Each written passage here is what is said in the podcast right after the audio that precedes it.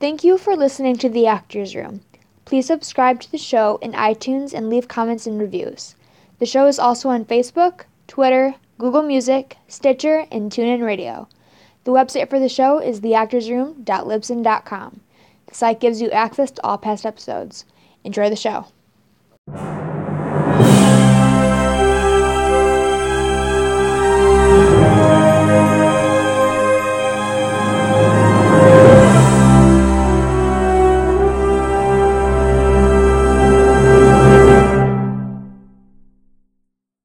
Go to an acting school? No. Why you didn't? No, I started acting through auditioning and trial by error, basically. Hmm. How old were you then when you started? 10. Was that so? hmm Television commercials, and then later you uh, get cast in a film if you're lucky. Mm -hmm. I can't really explain why I understand what I understand. I just do. Mm -hmm. And to try to figure it out, I think would kind of ruin it. You know, Mm. I want to leave it like a a mine of gold. You know, without ever mining it. You know, and selling it. I don't want to sell it off. I don't want to talk about it. I don't want to understand it in a way that will exploit the pureness. So I just leave it. I don't understand it, but I, I believe it.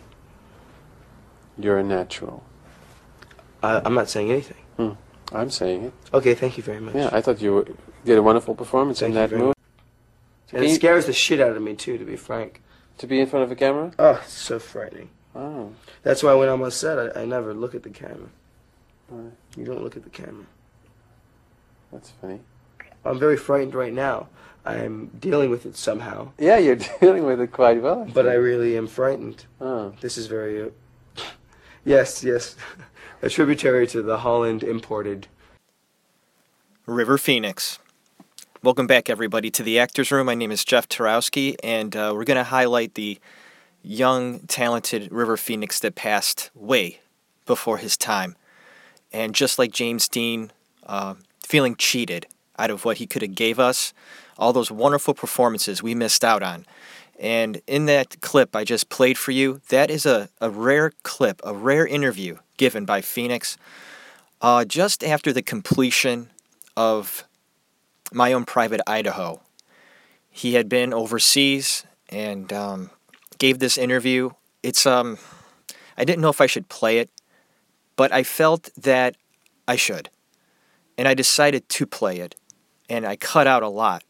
If you want to go ahead and listen to the full interview, it's on iTunes. I'm sorry, it's on YouTube. Just go in there. You put in a River Phoenix interview, rare, and it'll come up. It's like a maybe a four minute interview, and I'm not quite sure if they went ahead and edited out some stuff, and I think they did. It's hard to watch if you're a really big fan of River Phoenix, and I'll tell you why. He's going through some shit at this point in his life, and you could tell in the interview either he's been up for about five days, he's on a binge, and as you know, River Phoenix was a drug addict. Uh, uh, heroin, for sure. Um, whatever else he was doing, cocaine. I know he smoked a lot of marijuana. Um, but it's hard to watch that interview. But he exposes himself in a way that he doesn't in front of the camera, giving interviews about movies, uh, giving interviews about uh, other things that uh, he has to do for work this interview is very um, candid. And so candid, you get to see a River Phoenix you usually don't see. So if you're interested to view him in that state, I suggest you watch it. And he says some things that are quite colorful, uh, interesting things. But some of the things that I played for you in that clip, you get to see and hear River talk freely about some things. And one of the things that he revealed was the way he goes about approaching acting. And this is what this show is all about the actors room is highlighting these wonderful people that find it not easy, but well maybe easy to do what they do and do it so wonderfully. And River Phoenix is a perfect example of just that. A very rare example as well. Because he like the interviewer said, he's natural, and he knew it too. Never took any acting classes. He started out at a very young age.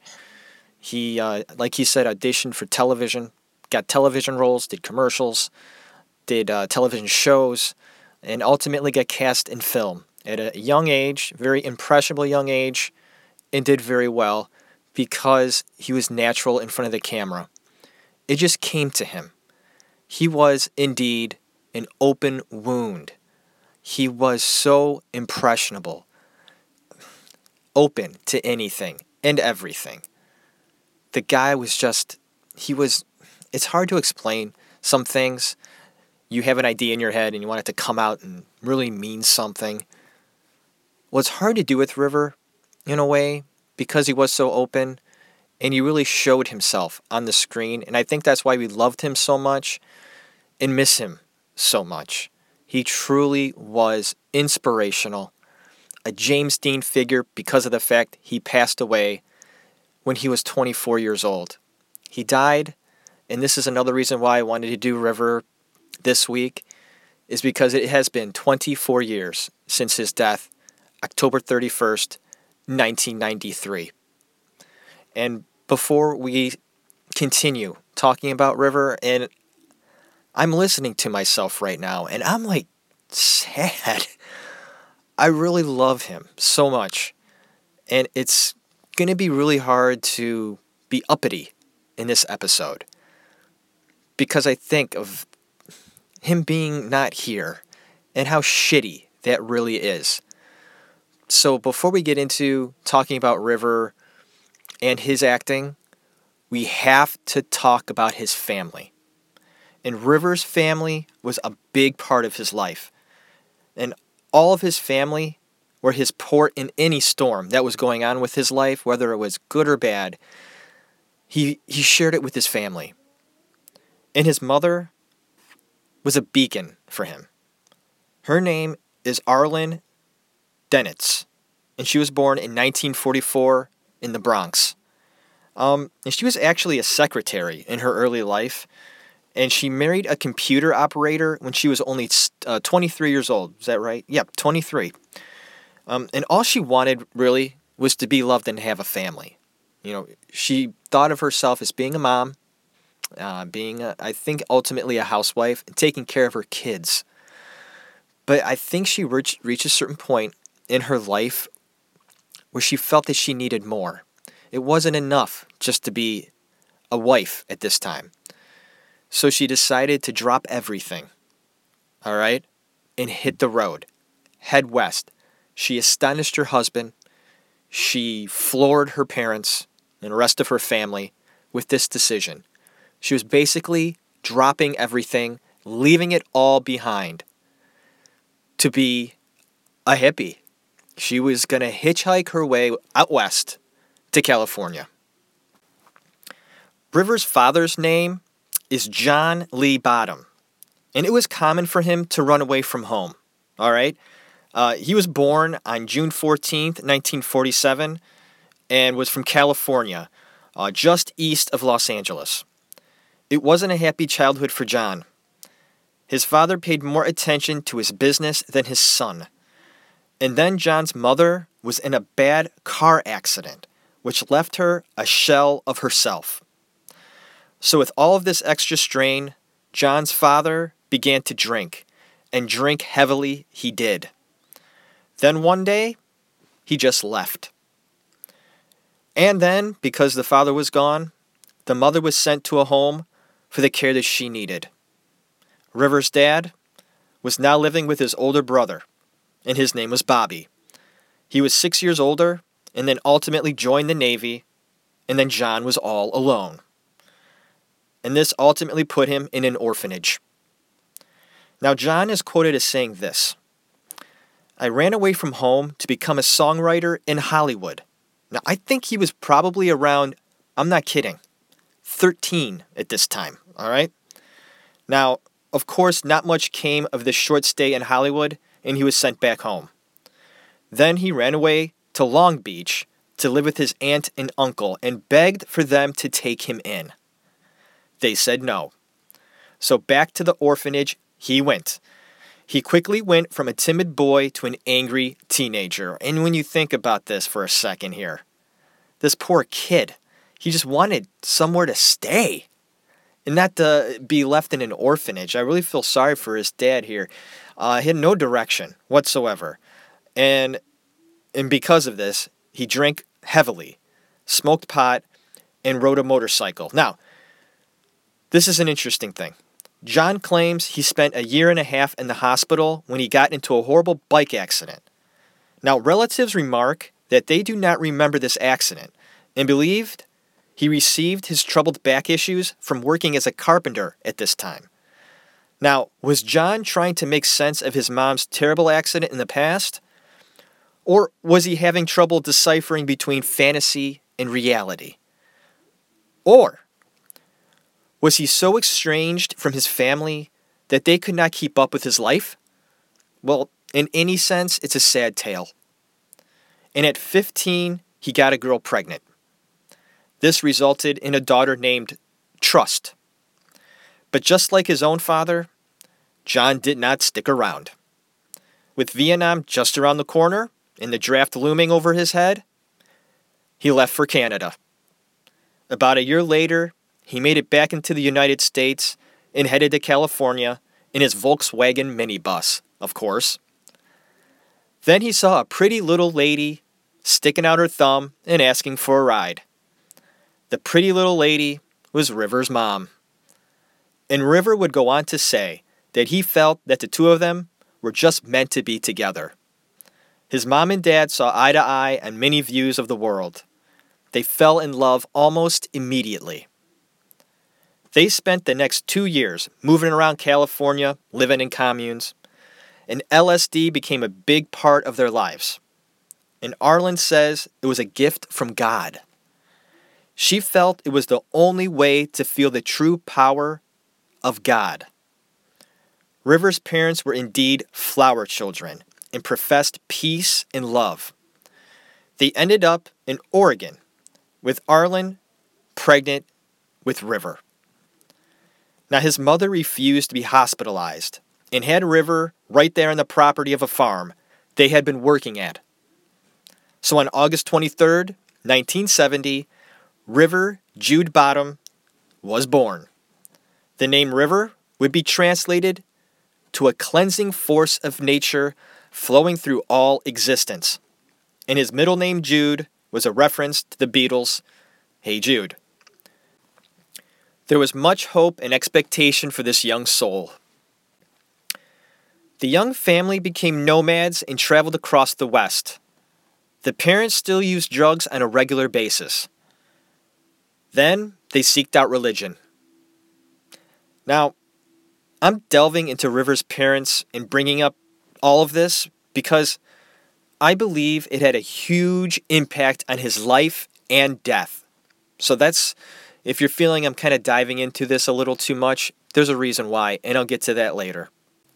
Spirituality is powerful, and we are all part of the same element. Life is a miracle, and it's magic, and nobody really understands it. We are all part of this creation, this journey. There's a great power that comes from that. And here is a direct quote from a book titled Last Night at the Viper Room by Gavin Edwards. And here is his quote from that book. Quote His parents' aimless voyage of self discovery was transforming into a quest for the divine. Their faith was like a body of water searching for a vessel that would give it shape. They found it, or it found them. And what they found was a sect called the Children of God. Now, this religion, uh, Children of God, all right, was run by a man named David Berg. And he called to attention the Corinthian scripture, which states this All things are lawful to us. Dangerous scripture to take literal, my friends. Okay? Very dangerous. Now, I think is this is on par with the saying of the black magician, uh, an extremely dangerous human being, Aleister Crowley. Okay. Now his preaching stated that do thou, or it was something was like a do what thou wilt shall be the whole of the law. I mean, something like that. It, just creepy stuff, man. Uh, and very dangerous. There was to be sexual liberation in this religion. Berg was the first to practice this freedom, and then it was expected of the rest of this religion. Their message was praise the Lord and fight the system. But former members have been quoted as saying that this religion was a Christian sex cult. Then their leader, David Berg, became more reclusive and communicated to his followers by way of letters, but more like a newspaper, is what I think it was. And then later it turned into a magazine. They're like pamphlets. They read like Playboy editorials, people said. Here's something of what you would find in one of these newsletters. Listen to this quote, I really let myself go and enjoy sex to the full, wild and free, to the absolute utmost. It was only then that God also helped me to achieve this spirituality and mental and physical freedom. To completely explode in a total orgasm of physiological, social, economical, political, religious, and sexual freedom and liberty and worldwide accomplishment. End of quote. So, this is what the families like River Phoenix were dealing with here. Berg believed that the Bible approved of adultery and incest.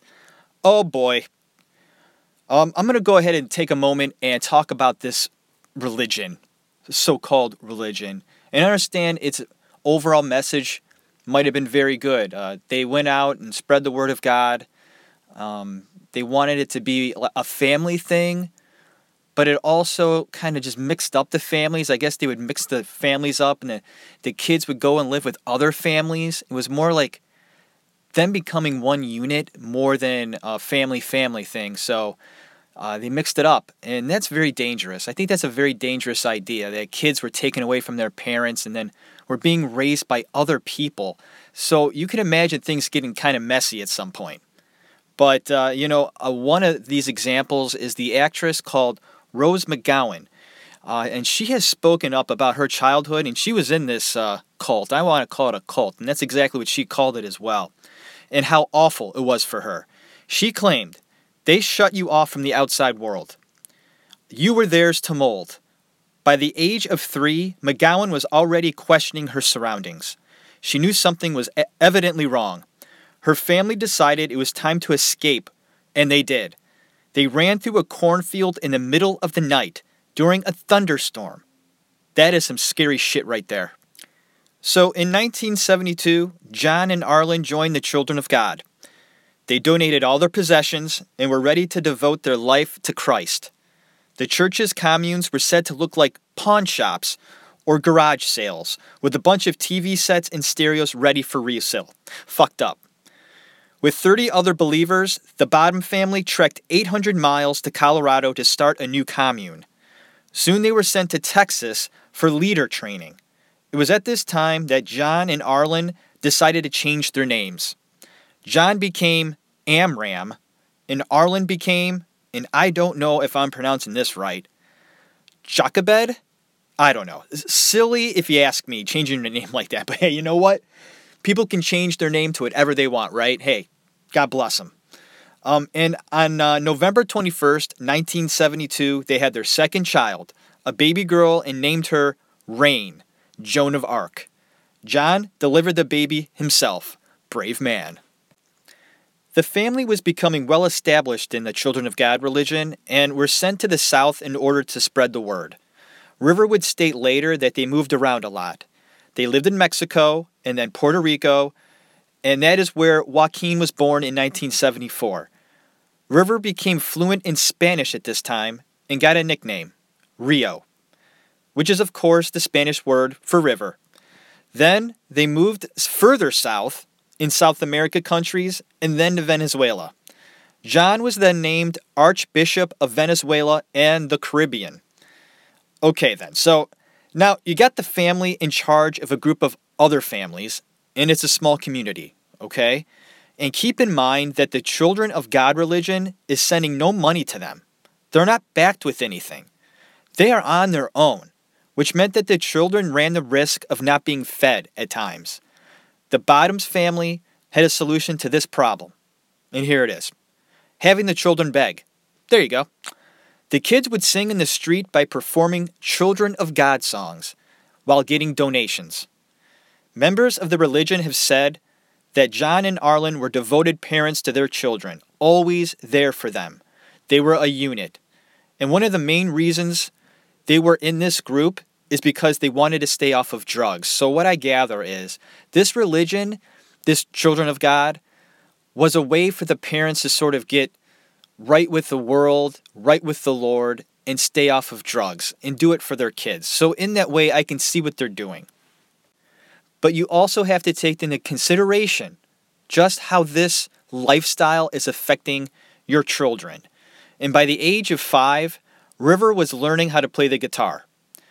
Uh, River and his siblings were performing everywhere hospitals, jails, the streets. They did it because they needed the money, and River passed along his love of music, which is what he really loved to do. He would also say that many people would gather and listen to them. He truly loved music. By the age of six, River was the sole support of his family. Wait a minute. What? what is absolutely downright ludicrous? Okay, a six year old being the breadwinner? Freaking come on. Okay, moving on. Now, I understand that the parents believed that they were doing the right thing and doing the right thing in the world and being God's servants, and I get all that stuff. I'm not trying to judge them, but come on. Okay, this is the story. If River and his siblings didn't make enough money during the day singing on the streets, the family didn't eat. Now, that's not fair. You know, not too much pressure on River and the rest of the kids there, you know? I mean, come on. So, River would figure out where the hotspots were the airports and hotels. And July 5th, 1976, another girl was born, and her name was Liberty. River's mom would enter the kids into musical contests, but no success. The family was poor, but happy, they said. Here is a quote from R- River at this time quote, I've been through some rough times. I've seen a lot, even though I'm still young. But I feel that when you're born into a way of life and that's all you know, you don't mind it. The good times and the bad are all part of the experience. End of quote. I believe River uses his experiences when he acts. He had a lot going on inside, and he had a feeling to bring all that to the table when he acted. In 1976, the Children of God leader, David Berg, sent out this message The religion would now be instilling a new policy, and that was to go flirty fishing. Flirty fishing. And now I realize what you're asking yourself. What the hell is that? Well, I'm going to tell you. It was now a requirement for women to go out and recruit men by offering up their bodies for sex. Great ethics. Just great ethics. And the bottom family said, you know what? We're out. Thank God. Arlyn would go on to say that this guy running things was just going crazy. And he was using sex to gain members. So they said, no way, we're not touching this. And Rivers' dad, on the other hand, had this to say about Berg. Listen to this quote from Rivers' father. Quote, he may have been a sexual pervert, but he is still a better man than a lot of people. End of quote. Disagree. Disagree wholeheartedly here, Dad. He is a sexual pervert. You know, there are many, many, many, many, many men better than him. Believe me. And I'm going to end it right there before I blow a gasket. So, poor and hungry, the family took to the streets, and the parents continued to use the kids as their main form of income. I don't like it. I'm expressing my opinion right now. I say go out and get a damn job, mom and dad. I just I just feel that these kids were exploited. I mean, isn't that plain? I think it is. And I don't think I'm wrong with that statement. The family was at a low when River was seven years old and he remembered his seventh birthday, and it was nothing to brag about. They were living on the beach in a rat infested shack with no toilet. their main form of food was scavenging coconuts and mangoes from the trees. In certain interviews, you can hear River say that his parents were missionaries when he was young. And River would bend the truth for his parents. You know, he, he didn't want to reveal what they were doing, and especially being involved in a cult. He didn't want to come out and say that. So, you know, so he was he was protecting them and himself. Okay, the Children of God cult that River and his parents were in was known to abuse kids sexually. I went into this research not knowing if River was abused or not. I went in hoping and praying that it wasn't the case. And, you know, he looked happy for the most part. You know, such a wonderful human being. And doing this research, I found out that he was, damn it. There was an interview he gave in 1991 with the magazine Details. He claimed he was sexually active by the age of four. The age of four. I can't fathom that. He then went on to say that he blocked it out. Uh, he revealed his secrets to friends, but never released it to the world, and for good reason. I'm pissed right now. Okay. Piecing together his childhood into his young adult life is becoming easier now.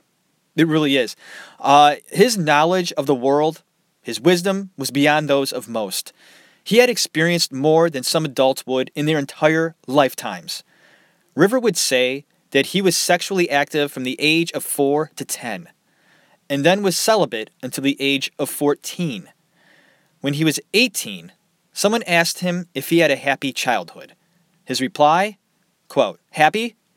Well, it was interesting, end of quote. River became a vegan early on in his life, and it was a big part of who he was. Uh, he was aware of all life's living creatures and how they impacted the world. The thought of an animal being mistreated sickened him. So there would be no meat to eat for him no dairy, no eggs. He felt it was a link to perfection and peace.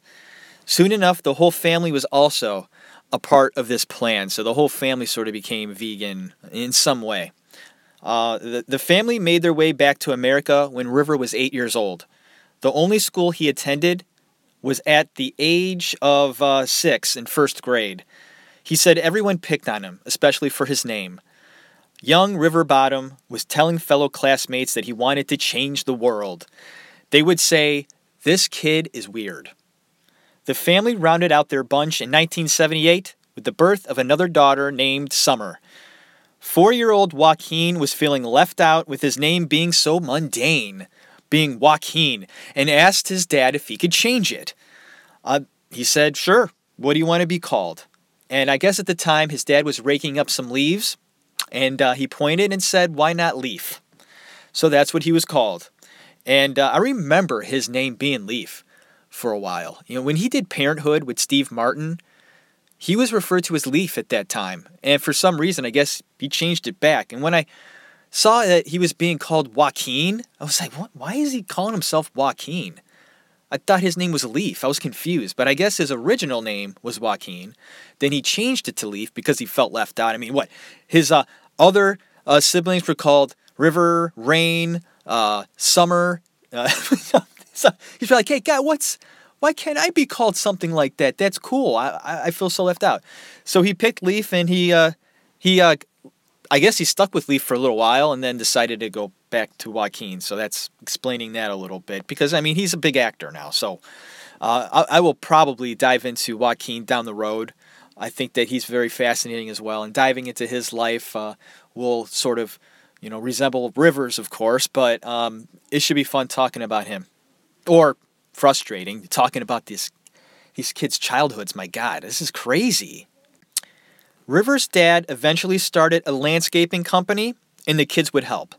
They lived well among their neighbors, and the kids would have sleepovers with other kids. And, you know, they were still poor, uh, and other kids in the neighborhood would call them names and stuff like that. But River would go on to say, but they never really felt, you know, like offended because they didn't know what the hell the names that they were calling them were. So you figure, how can they be offended if they didn't know what they were being called? I guess that makes sense. Um, I guess the landscaping business didn't last long because John hurt his back. So Arlyn got a job as a secretary and the family was struggling mightily. John thought they could turn their troubles around by doing this. Hey, we're going to change our last name. Why not? His replacement name that he picked was Phoenix, the glorious firebird of Greek mythology. It's a symbol of resurrection. River was still playing his guitar nonstop. Him and his sister Rain were practicing their act and decided to take on more popular songs. The parents were focused on them making it in showbiz, and River didn't mind at all. He loved it. He never felt pushed into performing. He took it on and enjoyed playing his guitar and singing for people. It was his release. He was able to express himself. They entered every contest they could find. River would show a great amount of confidence at an early age about his performing, and he knew he was good. Now, I guess River got uh, wrote up in a local newspaper, and the family decided to send it out to studios. So I guess he was, uh, you know, doing a lot of the musical acts, and one of the local newspapers uh, did a story on River, and uh, it was a flattering story. So the family decided to go ahead and send this newspaper article to all the main studios in Los Angeles, New York, wherever, to grab some attention. Well, they got a response from Penny Marshall and she stated that they were interested in seeing the Phoenix children and to stop by whenever they wanted. It was no rush, but if they were ever in the area, they should stop by and they can have a chat. So the Phoenix family got excited by this prospect and decided to pick up and head out to California. They had in their minds that River would be instrumental in changing the world for the better, in making it a holier place. That is some crazy, wishful thinking, but they believed it. They arrived in Los Angeles and paid a visit to the studio and, of course, were sent away.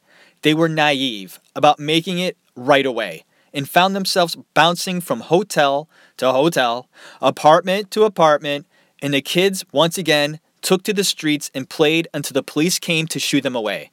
Then they found another corner to continue. Even the younger siblings would be placed into the act each having an instrument to play. It seems this was the family's main income. John was laid up, and some family members claimed that he was just being lazy. Then Arlyn got a job as a secretary working for a man that was head of casting at NBC. Very smart move, Mom. And soon enough, she had her children auditioning for everything. River was the center and called a little Elvis. Even with hundreds of kids up for commercial parts, he would land several spots. But after about a year of doing commercials, he was done. He hated it. He just hated doing commercials. When this was brought up to his agent, she wasn't happy. It was never a good idea to turn down work, but she gave in and focused on getting him into television shows. His first television role was playing the little brother to Richard Dean Anderson now, if you remember, Anderson played MacGyver.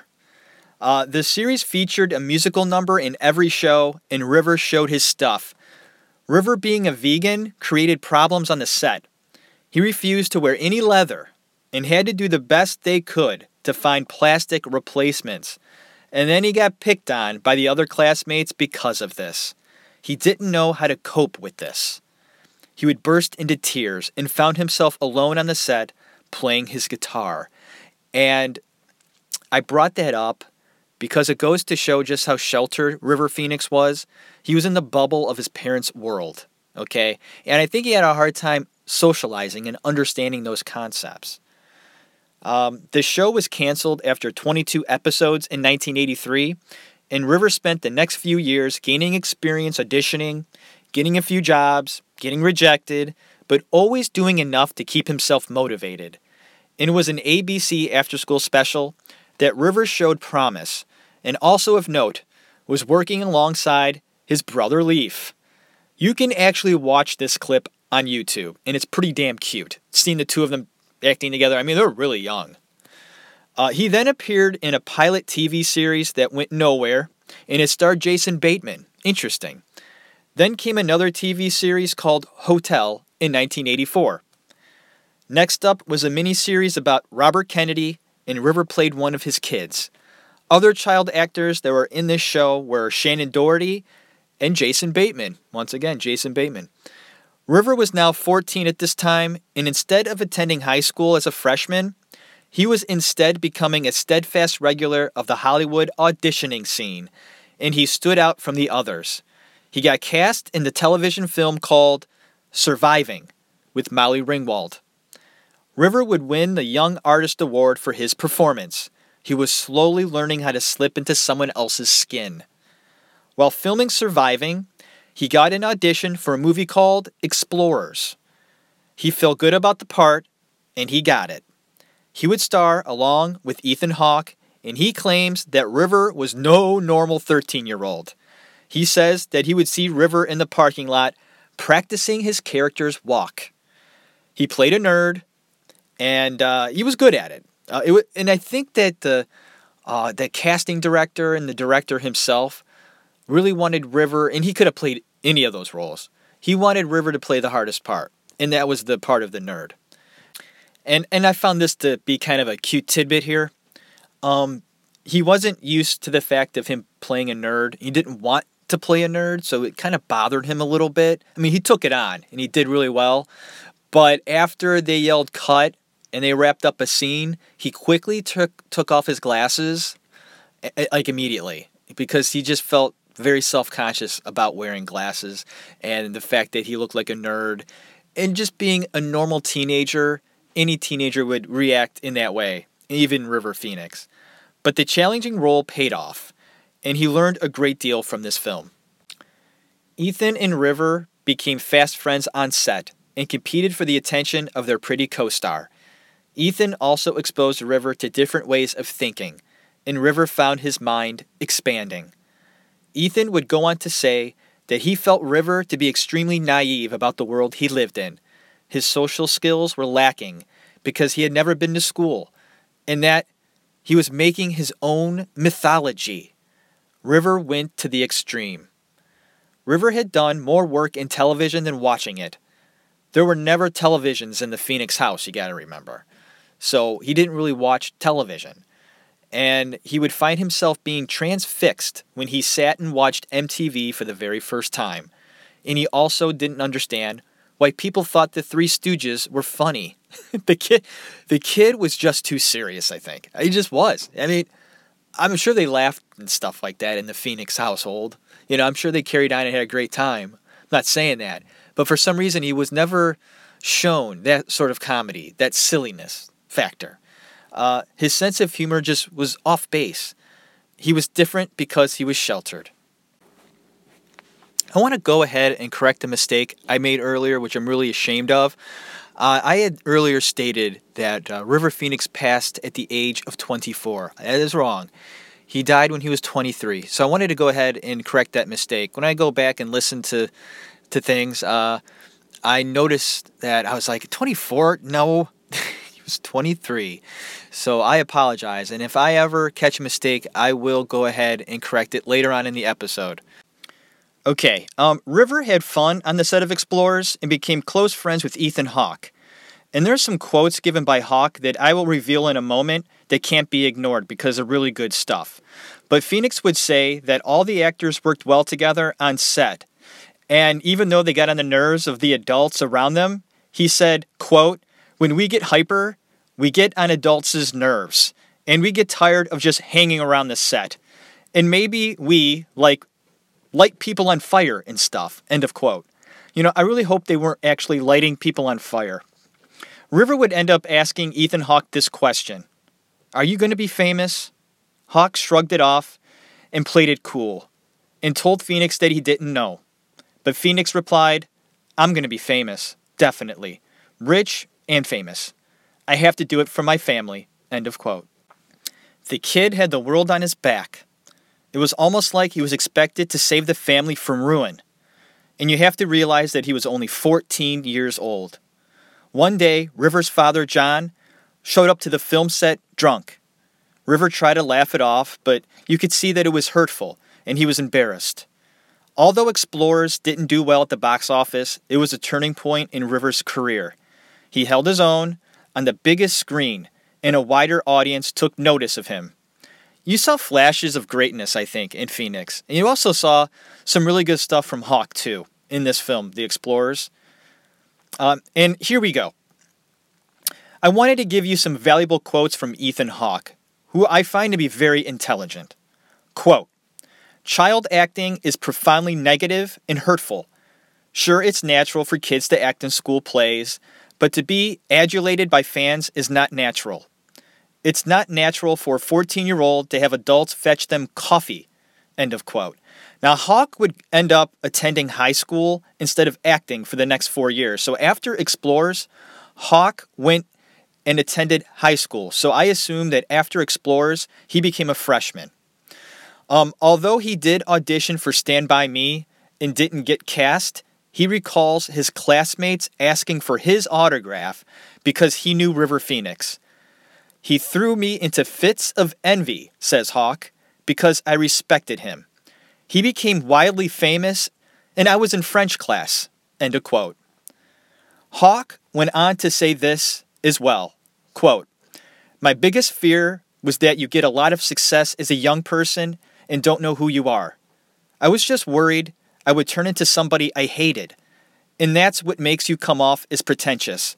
But the one thing you learn pretty quickly is that you don't take yourself seriously because nobody else is going to. And now we'll end this quoting session with this quote about River. This is from Hawke, of course. Quote I would have really wanted to work with him again. I had a really hard time with the idea that he wasn't going to give me the opportunity to be better than him. I'm a very competitive person. He caught fire with his performance in my own private Idaho. He was somebody really worthy of being competitive with. And that's the end of the quote. Hey, we're back here with the boss man, Bob Cormier. From the Racks and Stacks, it's the best on wax. It's the Chordettes with Lollipop.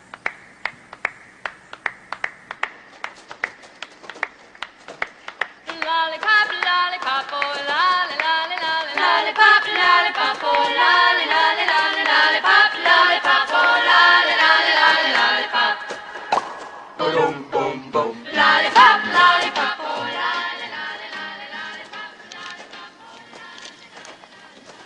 Hey, I got some Winston's. I'll them off my old man's dresser.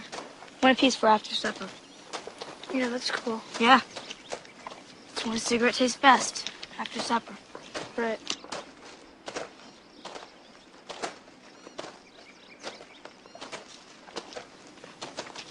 Do you think I'm weird? Definitely. No, man, seriously. Am I weird? Yeah, but so what? Everybody's weird.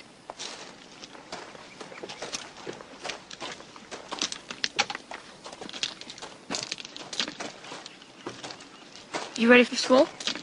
No. Junior high. You know what that means. The next junior won't be split up. What are you talking about? Why would that happen? It's not going to be like grammar school, that's why.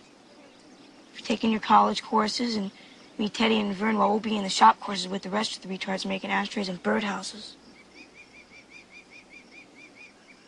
You're going to meet a lot of new guys. Smart guys. Meet a lot of pussies is what you mean. No, man. Don't say that. Don't even think that. I'm not going in with a lot of pussies. Forget it. Well, then you're an asshole. What's asshole about wanting to be with your friends? It's asshole if your friends drag you down. You hang with us, you'll just be another wise guy with shit for brains. I mean, you could be a real writer someday, Gordy. fuck writing. I don't want to be a writer. It's stupid. It's a stupid waste of time. That's your dad talking. Bullshit. Full true. I know how your dad feels about you. He doesn't give a shit about you. Danny was the one he cared about, and don't try to tell me different.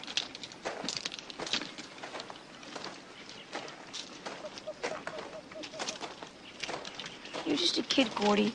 Oh, gee, thanks, Dad. Wish the hell I was your dad. You wouldn't be going around talking about taking these stupid shop courses if I was. It's like God gave you something, man. All those stories that you can make up. And he said, this is what we got for you, kid. Try not to lose it. But kids lose everything unless there's someone there to look out for them. And if your parents are too fucked up to do it, then maybe I should. Come on, you guys, let's get moving. Yeah, by the time we get there, the kid won't even be dead anymore. River is amazing in this performance. He crossed over from pretty damn good to pretty damn terrific in this historic film, and that is truly noteworthy.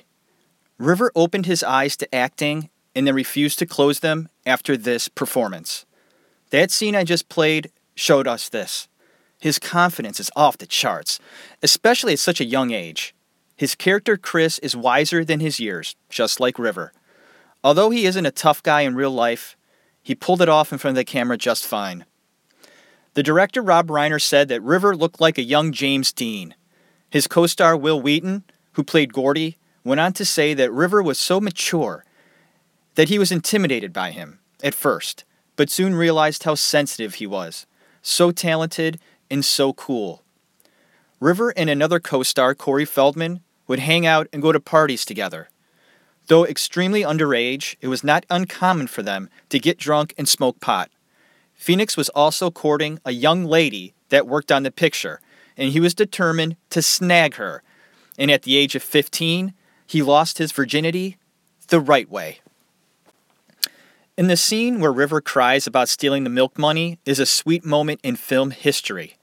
Rob Reiner struggled with River at first in the scene because Rob felt that River was holding back in previous takes. But after a bit of coaxing, the scene clicked and River showed his brilliance. River would later say it was not easy watching himself be so vulnerable. His next performance was on one of my favorite TV shows, Family Ties. I really love that show. I'm a big Michael J. Fox fan. I'm one of the biggest Michael J. Fox fans ever. Um, I think I watched Back to the Future, I'm not kidding, about 200 times, at least. I have watched it probably three times already this year. I can't get enough of that movie. I don't know what it is about that movie. It entertains me every time I see it. But, anyways, he was on Family Ties, and I remember that episode because I loved Family Ties. He played a genius math student, and uh, it was nice to see Michael J. Fox and him work together. Uh, see a little bit of comedic timing between the two of them, and it worked fine. Uh, River was making some good money at this time and was delivering his end of the bargain to be the family breadwinner. Wow. And when you think about that, how the family picked up everything and went to California to make it in showbiz, uh, get their kids to be in the movies, and the parents were just kind of be like managers and there for support and help them. It really started to come true uh, at this point. And here's River. He did a very successful film, and now he's doing television work on a very popular sitcom. So the money started to roll in at this time. So it was actually happening. Also of note is at the age of 16, River Phoenix used cocaine for the first time. In 1986, River would next act alongside Harrison Ford in The Mosquito Coast. I loved this film. Underrated and sort of a forgotten one. I appreciate these sorts of movies about survival and kind of roughing it out and stuff because I could never do that. So I'm intrigued with watching films that I would never do or experience. And Harrison Ford and River play father and son. This would lead to River playing a young Ford as Indiana Jones. I remember a comment my dad had made to me when we were watching this film, uh, probably for maybe the second or third time. It wasn't the first time we saw it, but we all sat down as a family to watch Indiana Jones and the Last Crusade. Well, he commented something, and which is very rare for my dad. He's not a film critic. He's really not, you know, a film guy. He appreciates good movies. Don't get me wrong, he does. But he said something that I will never forget. He's like, that actor playing young Harrison Ford is really good. He acts just like him. That is a hell of a compliment, and it stuck with me, and and it also raised the, my respect for River Phoenix. He just pops off the screen, doesn't he? I mean, there are not many actors that possess presence on film the way he does. Rivers started a relationship with Martha Plimpton in Mosquito Coast because she was also in the film. They had met a year earlier, but romance blossomed in the jungle. She was his first girlfriend. Mosquito Coast also exposed him to this life changing acting choice. He quickly found that he could immerse himself into a role and it made him forget about his pain. It was a way to escape and to help his performance. His method and the combination of alcohol and drugs became a part of that. So, this is significant. On the set and the making of Mosquito Coast, he found that really diving into the character like that and using alcohol and drugs helped him and made him feel good. critical choice made for River Phoenix at this time in his life. Stand By Me reached the theaters during this time, and River Phoenix became a star. His face started popping up on all the magazines. And if you remember, if you grew up in the 80s or 70s, even the 90s probably. I mean, I don't I really don't see these magazines now. But back in the day, man, you went to the drugstore, or you went to your your local grocery store, right? You would see those magazines. They would have a few Sports Illustrated. They'd have a few, uh, you know, entertainment magazines for you know the older people. And then there was a whole freaking wall of these teen magazines. Holy shit! There was about twenty different of 'em. Teen Bop, Bop this, Bop that, Teen Star. Well, River Phoenix was always on those covers of the magazine. And him, like, uh, what was it? Uh, Kirk Cameron was on there a lot. Corey Haim, I think, was a big star with the teeny boppers, so to speak. Well, River Phoenix became a star at this time, and his face was popping up on these magazines and was making him even a bigger sensation. The other Phoenix kids had jumped into the fray as well. Leaf, or Joaquin, I prefer Leaf, was doing movies and would go on to be one of the biggest stars of today, of course. And an interesting tidbit about Phoenix came from his girlfriend, Martha Plimpton. She loved hanging around his family, but felt they had kept him in a bubble his whole life. He wasn't socialized and thought it unhealthy that they proclaimed him a prophet. Just too much pressure for any 16 year old. And this was going on way before then, Martha. And I think she knew that too. But she saw it as a very dangerous thing. His next film, The Night in the Life of Jimmy Reardon, was not an awful film, but failed to deliver on a lot of levels. And it's a fun film, and director and actor William Richert would go on to be one of River's biggest fans and friends. And River would sort of see him as a father figure. Um, this uh, William Richert guy, he absolutely adored River and also states that when he saw him for the first time, he could see his bright aura, a light shining from within. And I find that interesting. How some people just sort of have a light around them. And I'm not saying they're beaming at the pores, but you could see that some people just have that it factor. They actually glow. And William Richert saw his glow. Uh, Matthew Perry also starred in the film. Hundreds of girls would line up around the set to get a glimpse of River, and he relished in the attention. Uncomfortable, yes, but he seemed to enjoy it from the research that I've done about River. It just seemed like he did like it. Well, who wouldn't? I mean, any normal teenage guy, right? He's 16 at this time, having girls lining up to take a look at you. I think that any teenage 16 year old would be happy with that. I'm pretty positive about that. Little Nikita was next in 1988, and I'm not going to get into this one. It is notable because he worked with Sidney Poitier, but the critics out there said that the best thing about this film was River's hair.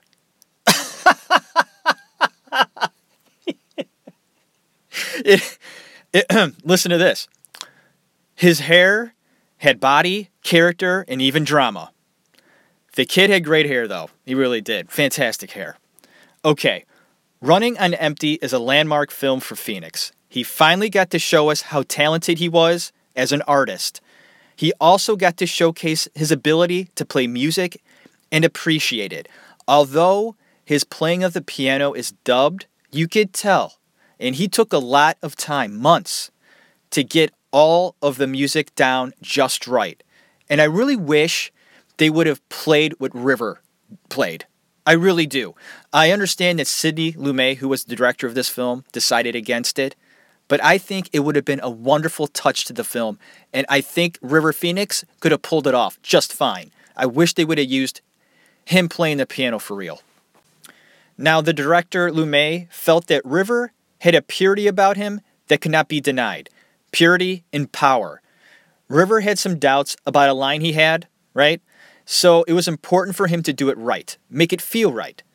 Lumet said that River doesn't have a false bone in his body. He can't utter a false line. And a little example of how sheltered River was there is a line in the film that has General Patton brought up.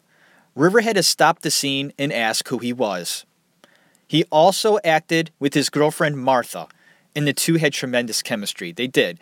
They had some really nice scenes together. These two kids acting alongside one another, not easy to do.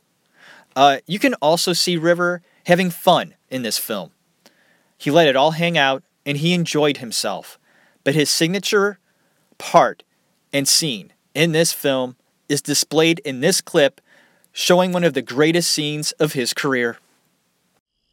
I'm a liar. My name isn't Michael. It's Danny. My parents are Arthur and Annie Pope. They're in trouble with the FBI for blowing up a napalm laboratory in 1971. There was a man who was almost killed, a janitor who wasn't supposed to be there. We put Sam on the birthday cakes, on all the birthday cakes, because we change our names every time we move. I've been doing this since I was two. I don't know any other way. I just wanted to tell you that I was sorry. I wanted to explain why I can't talk about a lot of things. Like college. I can't go to college. I can't leave them. And I wanted to tell you why I couldn't be with you. Not without your knowing. I didn't want to lie to you. Now, I have no right in telling this to you. It's dangerous for you, and it's dangerous for them. I'm sorry, I just couldn't stop myself. You can do what you want to. You can tell your dad anything. I don't care. I just needed you to know. I don't know what I'm doing. And I love you.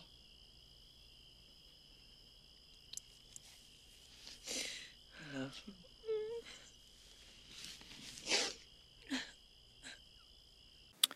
Emotional and deep. And my favorite moment in this film is when he auditions for Juilliard. He gets done playing the piano and goes from heavily concentrated in the piece of music and he stops just for a second and switches thought back to the moment. This is a rare moment to capture for both the actor and the director. And it's quite the, the moment itself is very subtle. Give a notice the next time you watch Running on Empty, and after he plays the piano and he's done with the piece, watch his reaction. It's really good. Phoenix was nominated for an Oscar as Best Supporting Actor. Nice nomination, but the guy deserved a Best Actor nomination. I think they did this because of his age. I really do. That movie is centered around his character. He's the star. What the hell is he getting a nomination for Best Supporting Actor for? Ridiculous. But nonetheless, he was honored to get this uh, nomination, and you can see it in his interviews. Uh, and he also was so happy that Kevin Kline won the Oscar that he wanted to go up to hug him as soon as he got it. And I also wanted to note this about River Phoenix. He really did hate the Hollywood scene. I think he liked the Hollywood people, but he didn't like the whole hoopla of Hollywood. The Oscars, he thought the tradition was nice, but he wasn't all revved up to get dressed up and go out looking all on the town, looking spiffy. And he felt comfortable being who he was. Um, and I think that really appealed to me about River. I feel the same way. And an interesting thing was going on within the Phoenix household at this time. River's dad was adamant on River and the other kids getting out of show business. He felt that his son was being corrupted.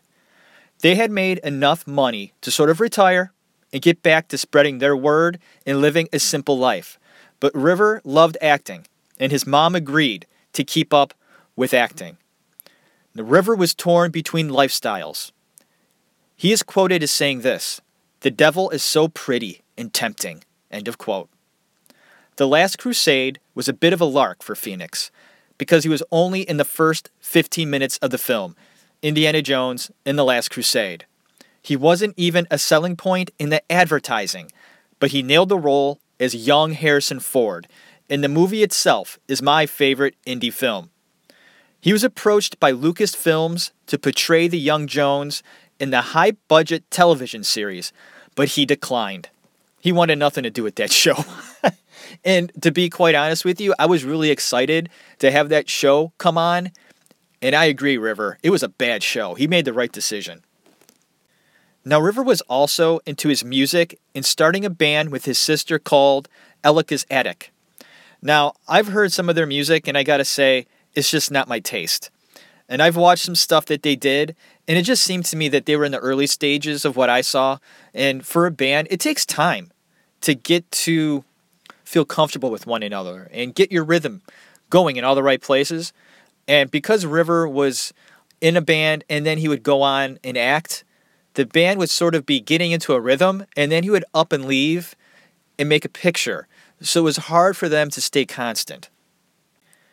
River attended the Oscar ceremony and cheered wildly for Kevin Kline, like I mentioned before. Uh, and he was very excited to work with Kline because he was going to be in a movie with Kline called I Love You to Death. And I love this movie to death. Okay, it was panned, and there are a lot of people that don't like it, and it didn't do well at the box office. But there is something about that movie I really like, and it's actually been a while since I've seen it, and I've been looking for it. I may have to just go on Amazon and buy it. Kevin Kline plays this. Uh, he just plays this a pizza shop owner, and he's cheating on his wife, and he's a real scumbag. And Tracey Ullman plays his wife, and she just can't stand the look on his face anymore. So she tries to get him killed. So River Phoenix just happens to work at this pizza shop. Well, she gets him to kill her husband. So he hires a couple of, like, you know, I think they're just hitmen. I think they're hitmen. Don't, they don't look like hitmen. They just look like a couple of sleazy guys. Like, he hires or he gets his buddies, and they're uh, Keanu Reeves and William Hurt play the two guys that are trying to kill this guy. All right, it, it may sound stupid, but it's really charming and it's funny. I like the movie a lot. And if you've never seen I Love You to Death, I recommend it. Don't listen to what other people say about it. It's really good, it's funny, it's worth a shot. Okay, now to the bad stuff.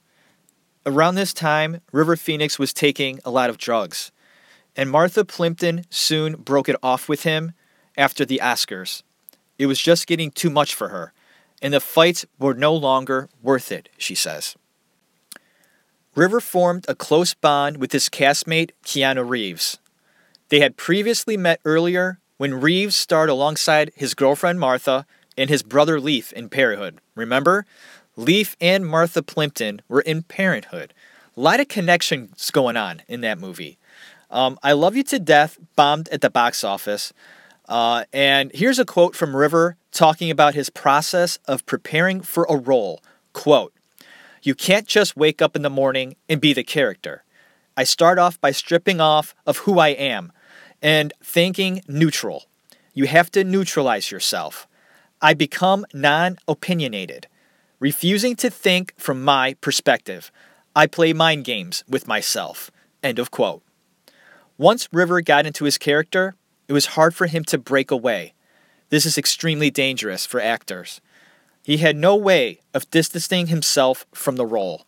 And if you remember my uh, episode on Robert De Niro, I mentioned this. And I felt that Robert De Niro, although he immersed himself quite deep into a character, he was able to separate himself. When the role or the film was over, it was easier for him to step away from it and go ahead and be Robert De Niro again. River Phoenix had a hard time letting a character go. All these characters he was playing became a part of him. So, this was a real struggle for River, and because of it, he found himself doing many drugs. Now, River's dad, John, lost the battle of trying to run the fate of the Phoenix family and decided to leave the United States. River got him some land in Costa Rica, and he also bought a Florida home for his grandparents and gave $10,000 to a cast member so he could go to school. Nice kid. too nice. River would go on to star in his next film called Dogfight. And I gotta be honest with you, I didn't know of this film at all. Seriously, I was a big River Phoenix fan, right? And I was going over his uh, uh, roles and uh, movies that he did and making sure that I had seen everything that he did. And it was about five years ago. And I'm like, Dogfight? What the hell is that? so I couldn't wait to see it. I'm like, awesome. Yeah, I haven't. s- There's actually something out there I didn't see of River. So when I popped this one in five years ago, I loved it. I, I thought it was really good. His performance, and you could tell he dived deep into this role. And it's just kind of a darker feel to it. And he just looks really moody during the whole film. He just pissed. Uh, but I, like I said, I, I liked it very much. And uh, I guess this is an interesting story. There was a party that was thrown after the filming, and they all partied hard. But River was the loudest and was described by a party member as being on a mean streak. He just wanted to get into a fight, just like a Marine would, because that's what he played in the movie. Shakespeare, Henry, little Henry IV, five, and Street Hustlers. Oh yeah, I got this script from Gus Van Sant, very bold script, very refreshing, moving, touching, funny.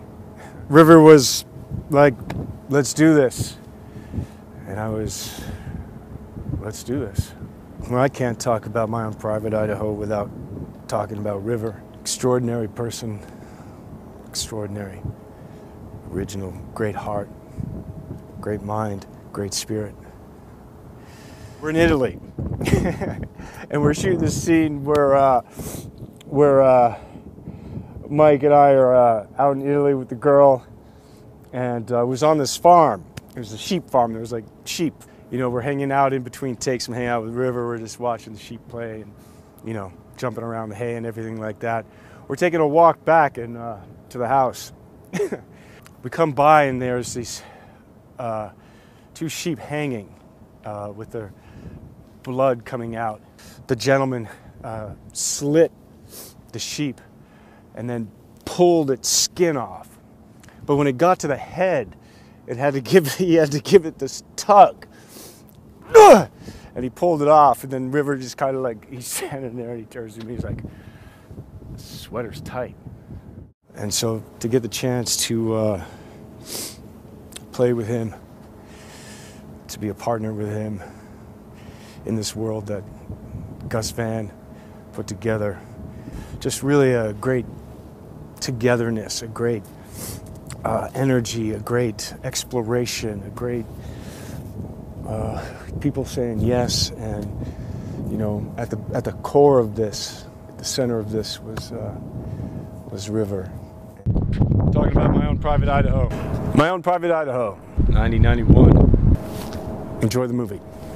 Enjoy the film. That's a film. That's not a movie. Keanu Reeves hopped on his motorcycle and drove over 1,000 miles to Florida to see his friend, River Phoenix. It wasn't a courtesy call, but he had with him a script he wanted River to take a look at called My Own Private Idaho. Reeves was excited to do it, and he wanted River along for the ride. After reading the script and finding out that Gus Van Sant would direct it, he was ready to take the plunge. Van Sant had directed one of River's favorite movies, Drugstore Cowboy. The subject matter had his family, agent, and some of his friends very nervous. He was to play a street hustler, some sensitive and dangerous material. Once again, Phoenix went headfirst in preparing for the role. And Mike Parker, the young man he would portray in the film, said that River went as far as dabbling with queer sex. Parker felt that he was just curious and not gay. He just wanted to understand it. Daniel Day Lewis was supposed to play Bob, but River wanted his friend and the director of Jimmy Reardon to do it instead. The director didn't want to do it, but River insisted. I guess River just kept on coming over to this guy's house every day, every night, begging him, pleading with him, even taking Gus Van Sant with him sometimes. bringing food, bringing wine, bringing beer, anything this guy loved. And the one time he sat outside his house until he came out, and then he begged again. So what happened was Gus Van Sant said, "Listen, River, he's not going to do it. We got to hire somebody." He's like, "All right." So Gus Van Sant hired a, an actor, right? And the actor was just horrible. It just wasn't working, and Gus Van Sant fired him. They called up the the director of uh, Jimmy Reardon, whose name was William Richert, and said, "Listen, you're going to come down here right now, and you're going to do this movie, please." So he's like, "What? You fired the other guy already? I guess it was a couple of days. They fired this guy already." And they said, You're the only person that can play this role. River wants you to do it. Get your ass down here and play the role. And he did. River got him to do it. He won the battle. So, this is also what happened. River and most of the cast moved into Van Sant's house. Flea from the Red Hot Chili Peppers, who was in the film, he was there. And, uh, you know, Reeves was there. Keanu Reeves was there. And uh, some street hustlers that they were doing research on and that the film was supposed to be about, they were there. And Van Sant decided to move out of his house for the remainder of the shoot. And I think that was probably a good idea. The cast, they just took over. River would be blissed out and play to the point of exhaustion and then fall asleep with his guitar in his arms. River would also go out at night and walk the streets for research. He learned the lingo and the moves, the looks, and he found heroin. It wasn't long before casual use became intense and a problem.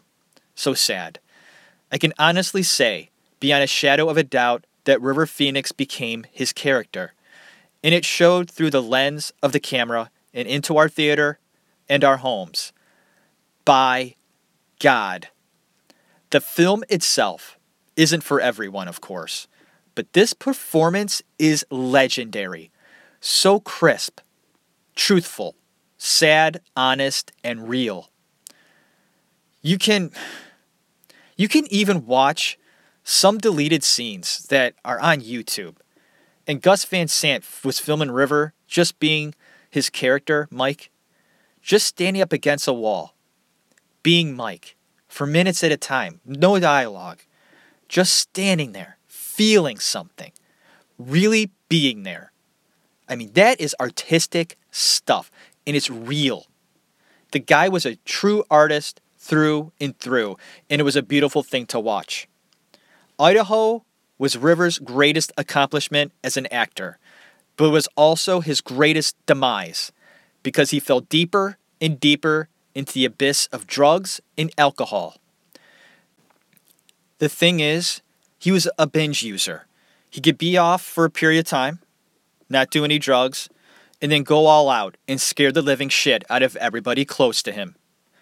Rivers' long standing dream was to use his earnings from film and buy land to set up a safe place for damaged children.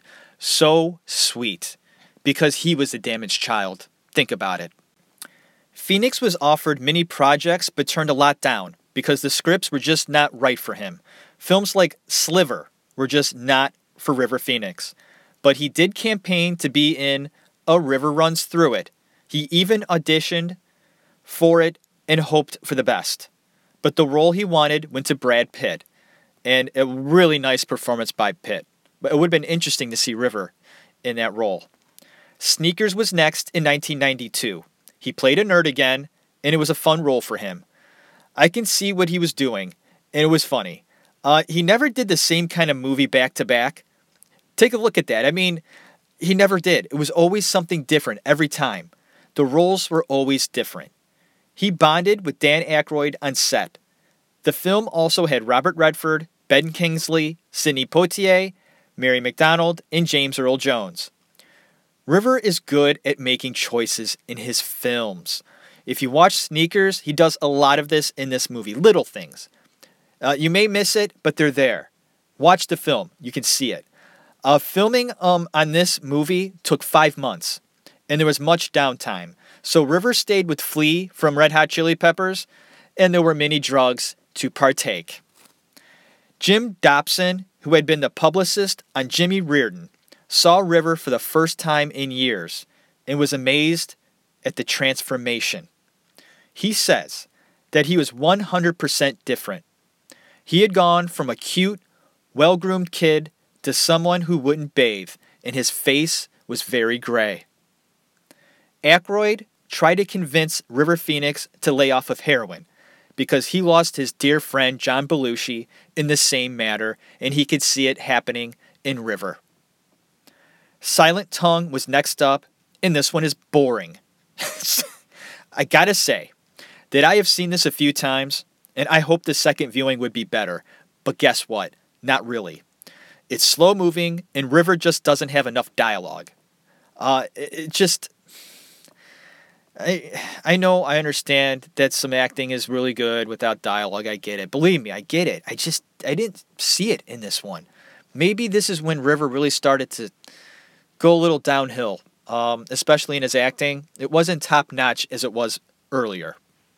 Sam Shepard wrote it and was intrigued with River uh, because he never could figure him out. I want to bring up River's dad for a moment, John. Uh, John, he never was a dad to River. I think that he tried to be more of a friend to River, and kids need a dad and a mom. Okay? I think his mom was more like a mom. I don't know for sure. I don't know. I'm just, you know, making an opinion on this. But John missed the mark. And River would find father figures in his life uh, time after time to sort of fill that gap in himself. And I just wanted to point that out real quick about his dad. I think his dad meant really well, but he just he went about it the wrong way.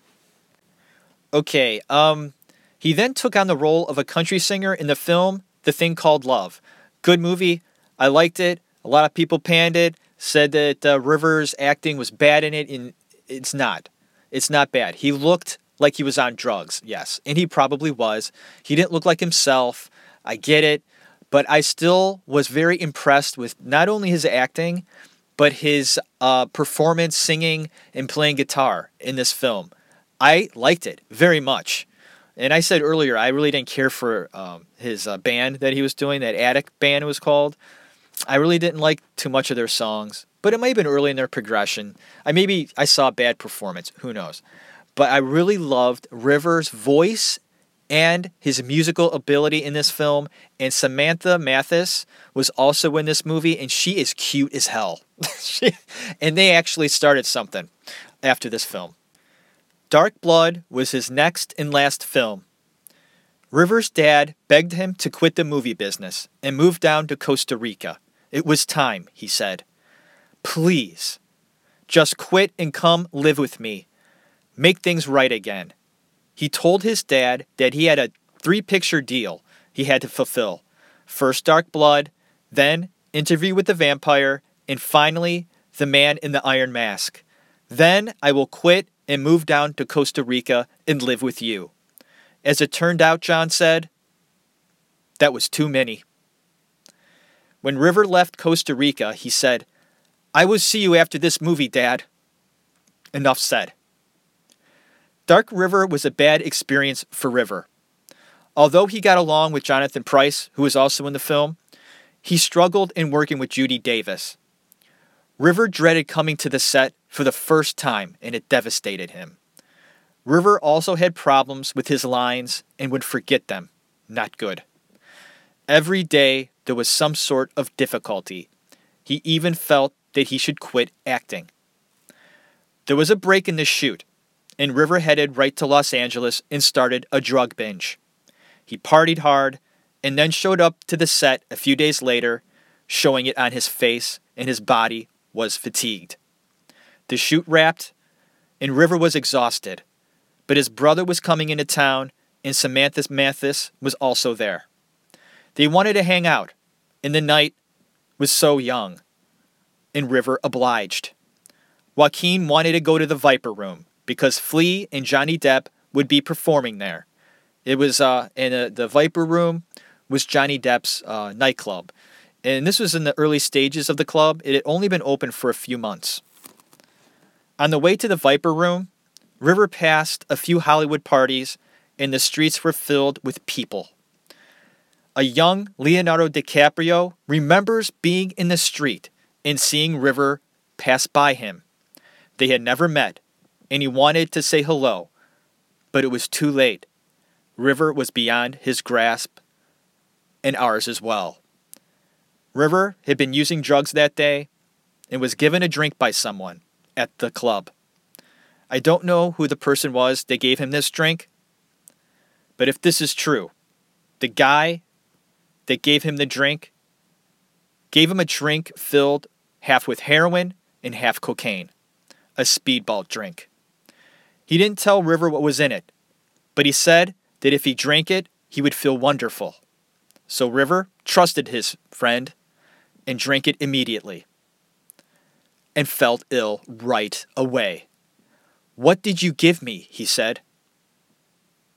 Fucking sad. And that's all I have to say about his death. I went a bit over uh, my regular time in this episode, but I really wanted to give River special attention. I have to admit, he's one of my idols. And, you know, we come from the same era. Um, we're about the same age. He's older than me. Uh, but we kind of grew up in the same era. Uh, and he did movies when I was around that age. So I really looked up to him. Um, you know, he was a good looking guy. He had a lot of talent. Uh, everybody seemed to like him. And he was somebody that I admired very much. And there was a casting director a long time ago that told me I reminded him of River and was the greatest compliment of my life. He was one of those rare human beings that was incredibly beautiful on the inside and the outside. Not too many artists have captured moments like River Phoenix. I will never forget him and his talent. I hope you are happy, River, wherever you are. And thank you so much for listening to this episode of River Phoenix in the Actors Room. A very emotional podcast episode for me. Um, it was um, it was really hard to do this week. I went into it very excited, and I still am very happy that I did uh, the River Phoenix episode. I found out things that I wish I didn't about him. Um, I hope I didn't ruin anything about River Phoenix. I'm, I'm hoping I don't do that for anybody that didn't know the certain things that went on in his life. But you know what? They they were a part of his life, and people go through shit like that. And I think a lot of people out there have gone through the same things that River has gone through. And uh, most people struggle with it, and others do not. They find a way, they break through. Um, River was a very sensitive, impressionable young artist, and uh, unfortunately, he gave in to drugs and alcohol and those vices that really destroy you. It's very unfortunate and sad, but it happens. But we have to watch his performances that were so wonderful to watch, enjoy them, appreciate them, and remember that youthful young talent that was River Phoenix. Go ahead, please give reviews and comments um, on iTunes, and uh, go ahead and have a fantastic night, a fantastic day. For me, it's a Monday, and the week started off really good. I'm having a great day, and I hope that you had a great day too. Go ahead and put in that scary movie tonight. Some of you might be, uh, listening right now, okay? It's Halloween, right? And enjoy the holiday, watch a scary movie, get yourself freaked out. It's okay, you know? It's fine. Everybody loves that. So go ahead and do it. Oh, I'm sorry, not everybody. My wife hates that. I think deep down she she loves it, but she just won't admit it. She likes to be scared, but she won't let it happen and, and be okay with it. But hey, I am. I enjoy a lot. Uh, so I'm going to put in uh, Stranger Things tonight. I'm going to re- watch episode number three tonight. And I'm going to enjoy the hell out of it. Okay, everybody. Happy Halloween. Enjoy yourself. Thank you very much for listening. God bless you. Have a good one.